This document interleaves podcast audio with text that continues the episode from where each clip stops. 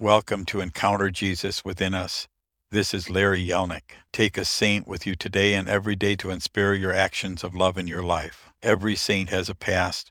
Every sinner has a future. Saint Jeanne de Chantal, also known as Jane Frances of Chantal, Jane Frances Fremiet de Chantal. Additional memorials: the 18th of August, the 12th of December, the 21st of August. Profile: born to the nobility the daughter of the president of the Parliament of Burgundy, who raised her alone after the death of her mother when Jeanne was 18 months old. Married in 1592 at age 20 to Baron de Chantal, mother of four, widowed at 28 when the Baron was killed in a hunting accident and died in her arms. Taking a personal vow of chastity, she was forced to live with her father in law, which was a period of misery for her. She spent her free time in prayer and received a vision of the man who would become her spiritual director. In Lent 1604, she met St. Francis de Sales and recognized him as the man in her vision. She became a spiritual student and close friend of St. Francis, and the two carried on a lengthy correspondence for years. On Trinity Sunday, the 6th of June 1610, she founded the Order of the Visitation of Our Lady at Annecy.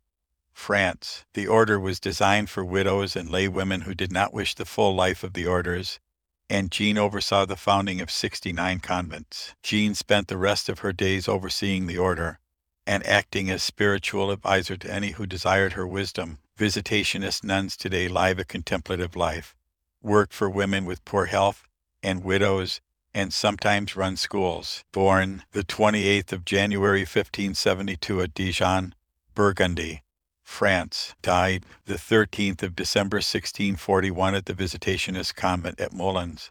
France of natural causes, relics at Annecy, Savoy in modern France, canonized the 16th of July 1767 by Pope Clement XIII. Patronage against in law problems, against the death of parents, forgotten people, parents separated from children, widows. When shall it be that we shall taste the sweetness of the divine will in all that happens to us?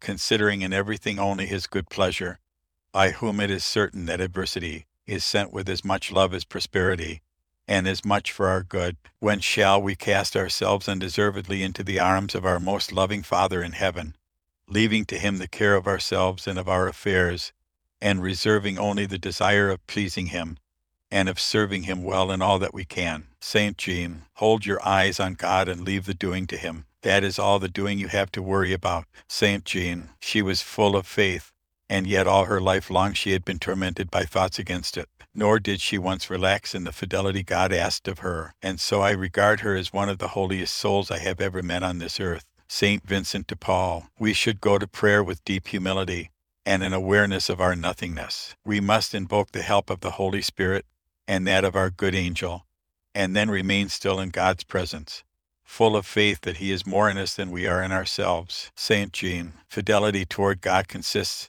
in being perfectly resigned to His holy will, in enduring everything that His goodness allows in our lives, and in carrying out all our duties, especially that of prayer, with love and for love. In prayer, we must converse very familiarly with our Lord concerning our little needs, telling Him what they are and remaining submissive to anything He may wish to do with us. We should go to prayer with deep humility and an awareness of our nothingness. We must invoke the help of the Holy Spirit and that of our good angel, and then remain still in God's presence, full of faith that He is more in us than we are in ourselves. There is no danger if our prayer is without words or reflection, because the good success of prayer depends neither on words nor on study. It depends upon the simple raising of our minds to God.